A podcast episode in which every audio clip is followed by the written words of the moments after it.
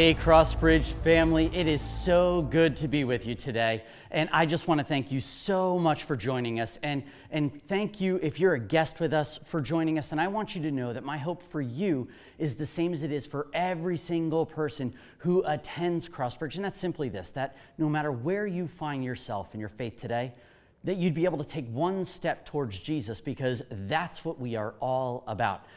Now, if you're regular here at Crossbridge, you're probably wondering why in the world am I in front of you? Because physically, right now, I am not. Uh, thank you so much, Crossbridge, for sending a team of five of us overseas and supporting us as we go do missions work, as we go love people around the world, because that's what Jesus has called us to do. So, thank you for being Ascending Church.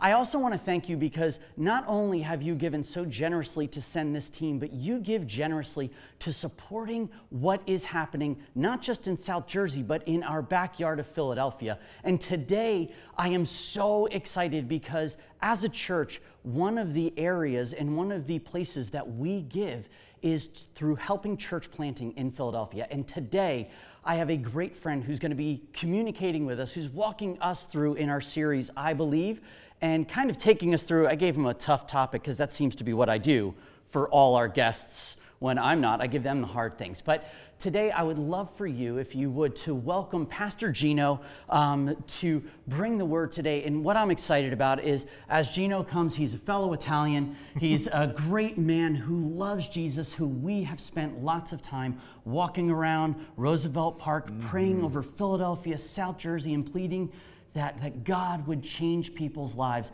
And Gino has the privilege of pastoring the, the Table Philly, which is the church network and small churches that are communicating together. It looks different than Crossbridge, but it looks the same mm. because they don't have a building. They meet around a table. we meet wherever we can. So there's a great affinity that we have found together. And so I'm so thankful for you and for the word that you have for us today. So, Gino, thanks, brother. Thanks for being here. Yeah. Crossbridge, would you give him a great welcome today? Good morning. Good morning, friends at Crossbridge Church. It is so good to be with you. It's a joy and a privilege. Um, church in our, in our framework as the table Philadelphia, as Jimmy said, it might look a little different, but it is similar in so many ways. We're a church made up of smaller communities that seek to embody and extend the love of Jesus within the ordinary stuff of everyday life. So I bring you greetings from the church in Philadelphia. It's fun to be able to say that. And a heartfelt thank you for your encouragement and partnership with us in the city. We, we love you and we're grateful for you.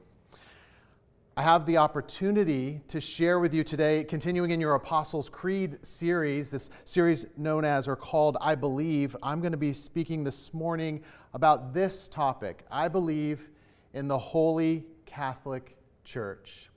Now, the, the Creed says that this statement comes under, I believe, in the Holy Spirit. And normally we would spend a lot of time talking about the Holy Spirit. But I know as a church that you're focused on the work of the Holy Spirit, that you know the Holy Spirit intimately, and that is something that He is spoken of often. So I don't want to take too much of the precious time that I have with you today to talk about that when I have the opportunity to talk about the words holy and Catholic.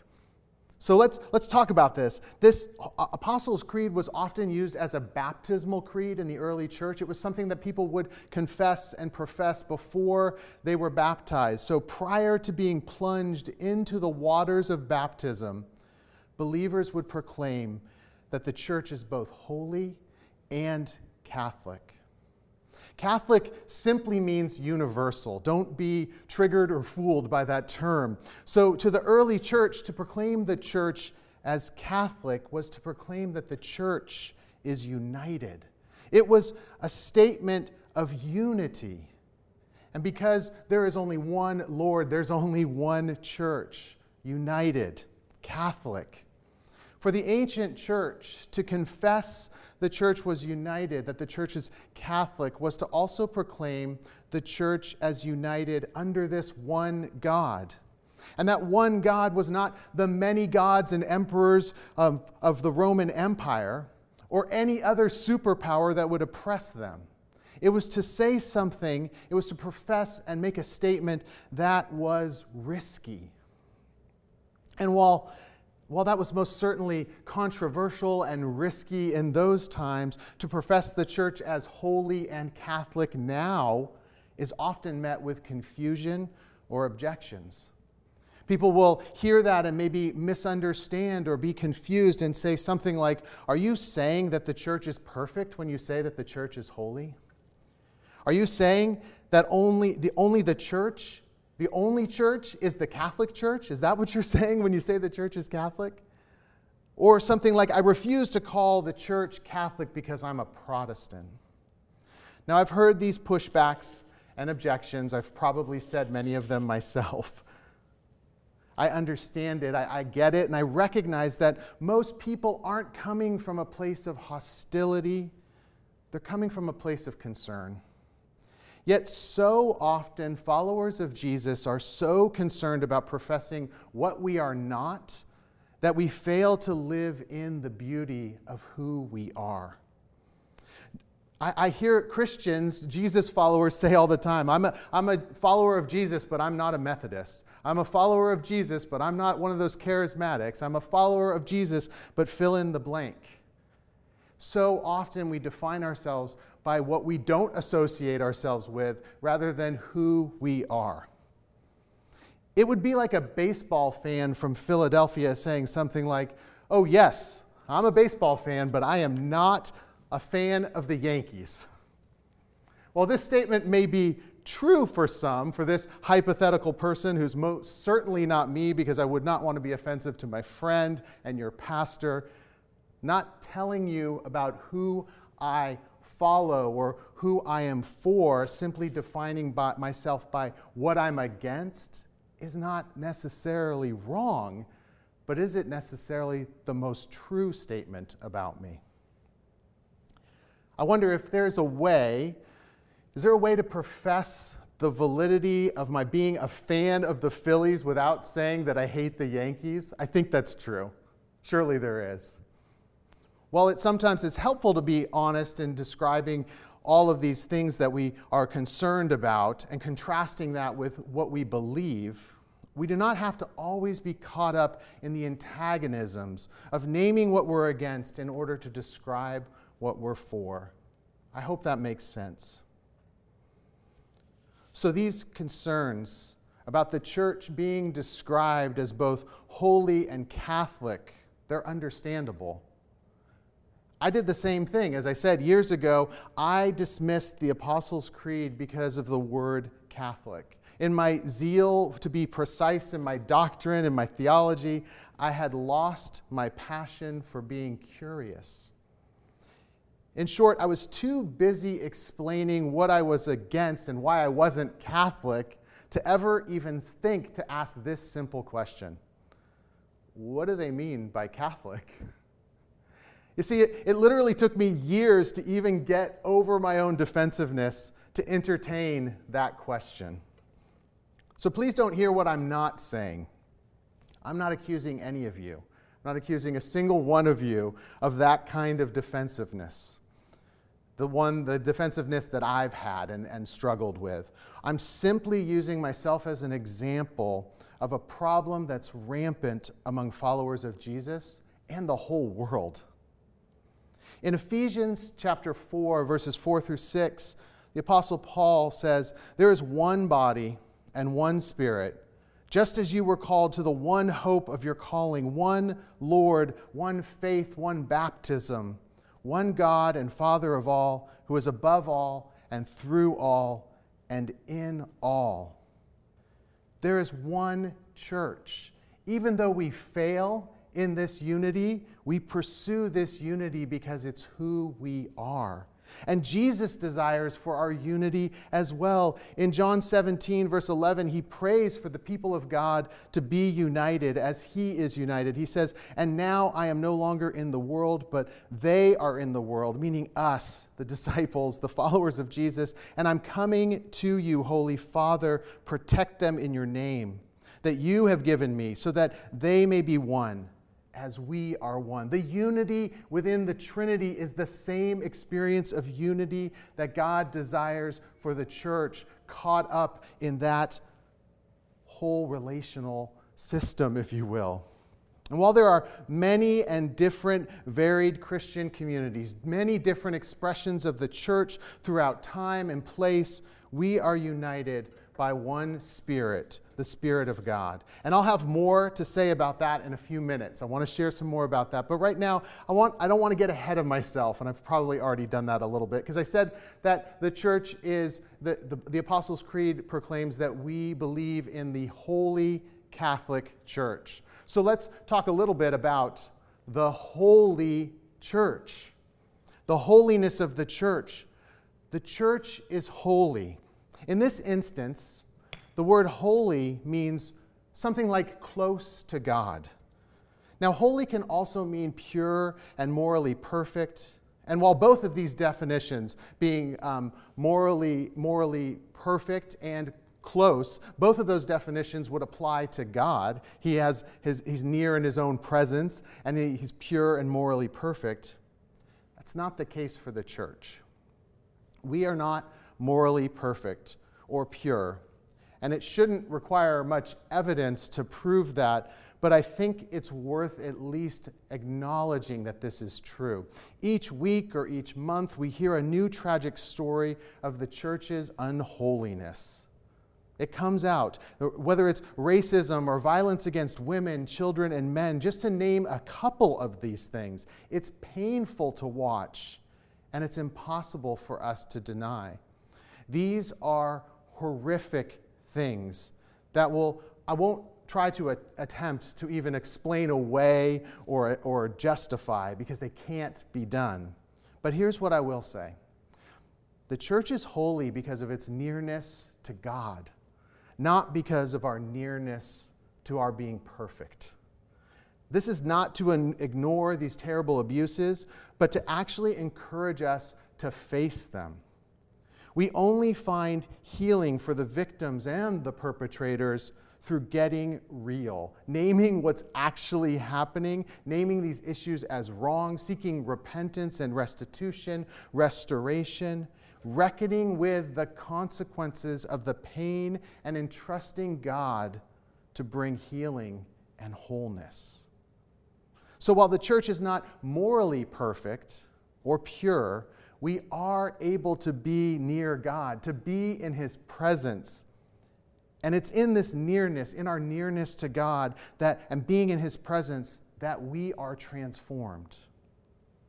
So, despite our failings and brokenness as the church, we can still profess that the church is holy. We say this not to ignore or to cover up our failings, but to proclaim that the hope for our brokenness and the damage our brokenness causes is found in our nearness to God.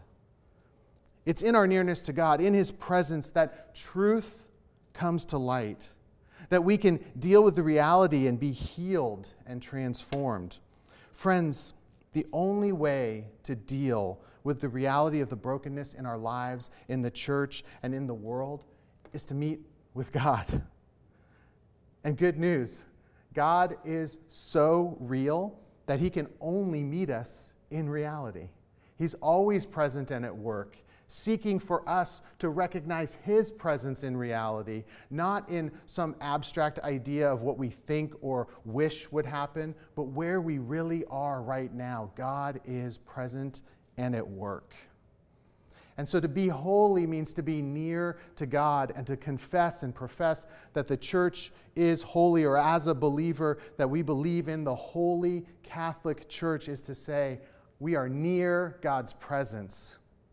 And the statement is also that we believe in the Holy Catholic Church.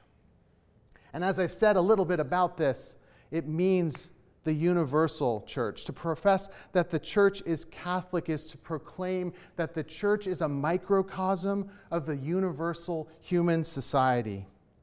In the waters of baptism, the old divisions of society are altered the church includes every kind of person. And this is the work of the Holy Spirit. Remember that these statements, being the Holy Catholic Church, they come under the statement that it says that I believe in the Holy Spirit. I think this is to indicate that to be part of the Holy Catholic Church and to have these things is to recognize that this is a work of the Spirit, the work of the Holy Spirit in your life. And I want to name three ways that the church is Catholic. The first is that the church is a small representation of society. I mentioned that just a minute ago. That it, it, it is include, includes people from all different backgrounds and different places. They're all united in Christ by the Spirit. Galatians 3, and starting in verse 26, says this For in Christ Jesus you are all children of God through faith. As many of you as were baptized into Christ have clothed yourself in Christ. There is no longer Jew or Greek. There is no longer slave or free. There is no longer male or female.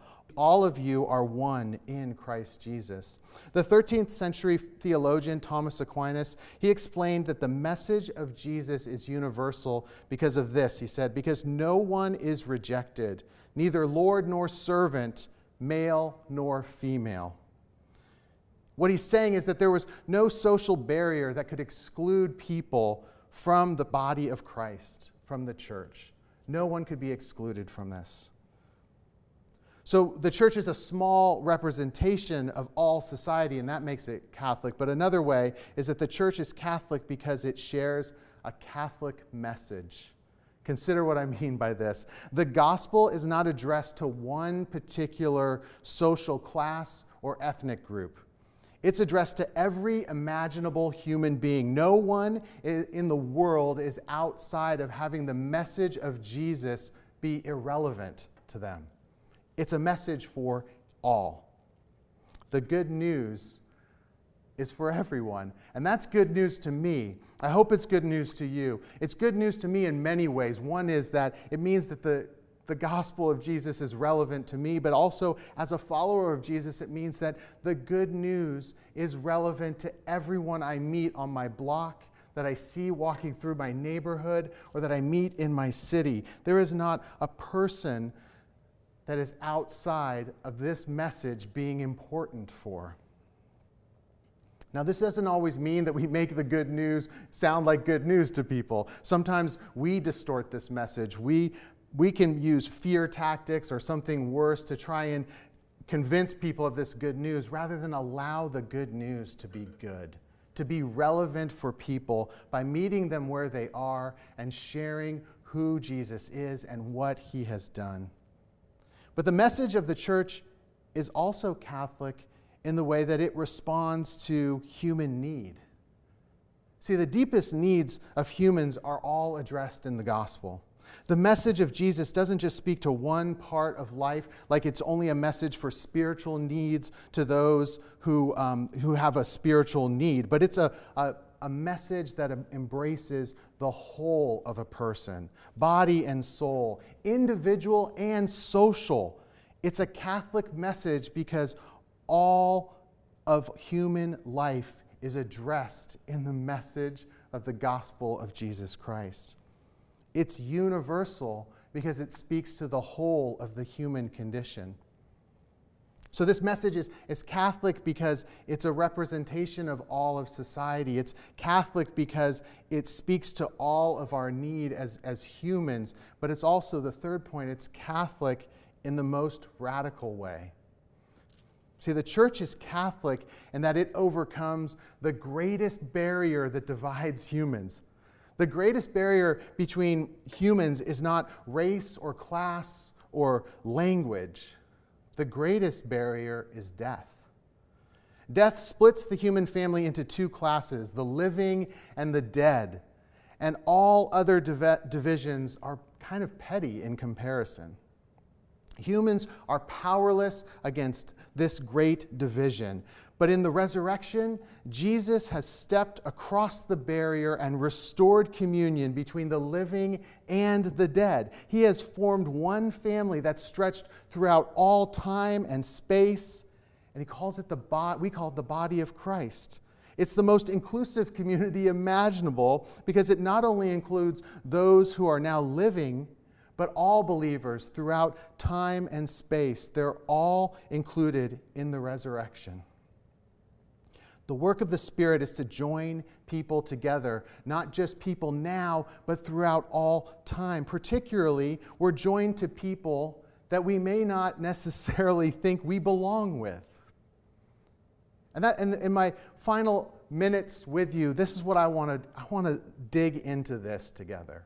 Because it's profound to me, it's changing my life to hear how the Spirit of God actually works to bring people together, to join people together, particularly those who don't want to be together. That's the starkest way I can say it. Because this unity is that important to God. Let me try to walk you through what, I, what I'm thinking here. In Acts chapter 1, Jesus in resurrected form, he's back with the disciples. He's been performing um, uh, not necessarily miracles, but he's been with them for at least 40 days. And just before his ascension, the disciples are asking, Is now the time that you're going to restore Israel back to power? Their, their vision was more like, We want autonomy. We want our oppressors to leave us alone. We want self uh, um, regulation and control. And Jesus has a different idea for what power looks like. And he says to them, You're going to wait for power. Power from the Holy Spirit is going to come, and you'll be my witnesses from this ever growing area, starting where you are to moving out to the whole world. So there's a clue for them that they're going to be going and expanding beyond their comfort zone. And in Acts 2, we see that by the power of the Holy Spirit, people are hearing the proclamation of this good news of Jesus in their language. And necessarily, the Spirit is joining together people who do not communicate with each other.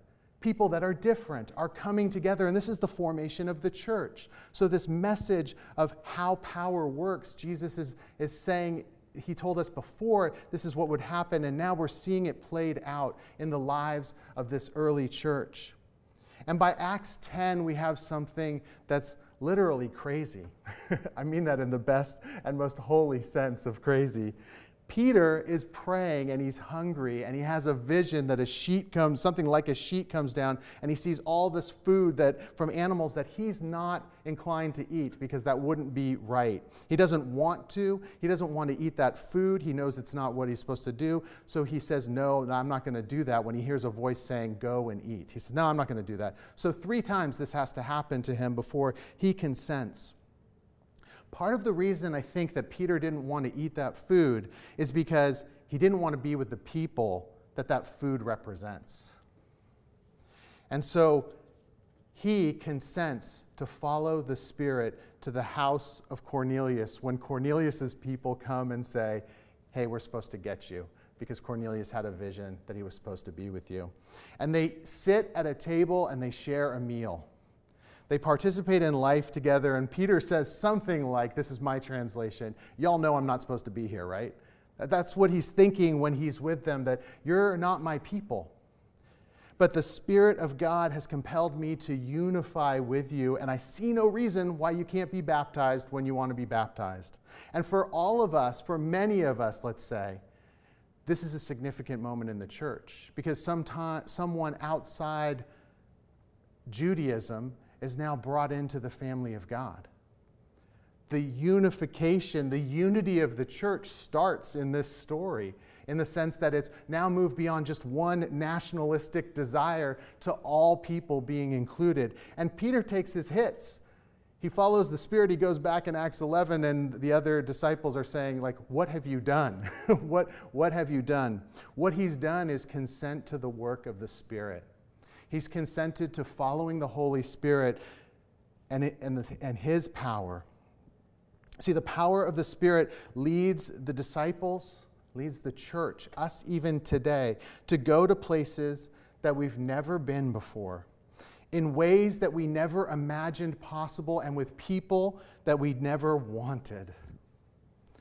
But as we see with Jesus and as we see with the early church, this prophetic witness continues today to transgress boundaries that we have established, to bring unity and Catholicity to the church. because we're near to God, we're holy. The spirit enabled joining, this spirit enabled joining is a beautiful thing, friends. It's the hope of the world. This joining is a belonging together across time and space and place, ethnicity and culture, without losing our individual unique beauty. The spirit enabled joining is not assimilation. It's a joining into something new that somehow the Spirit creates where we retain our own identities and are wrapped up into this beautiful mystery called the church. We're interdependent yet unique. It's the glorious vision of Jesus, and it's what we proclaim when we say that the church that I believe in is holy and Catholic. Lord bless you.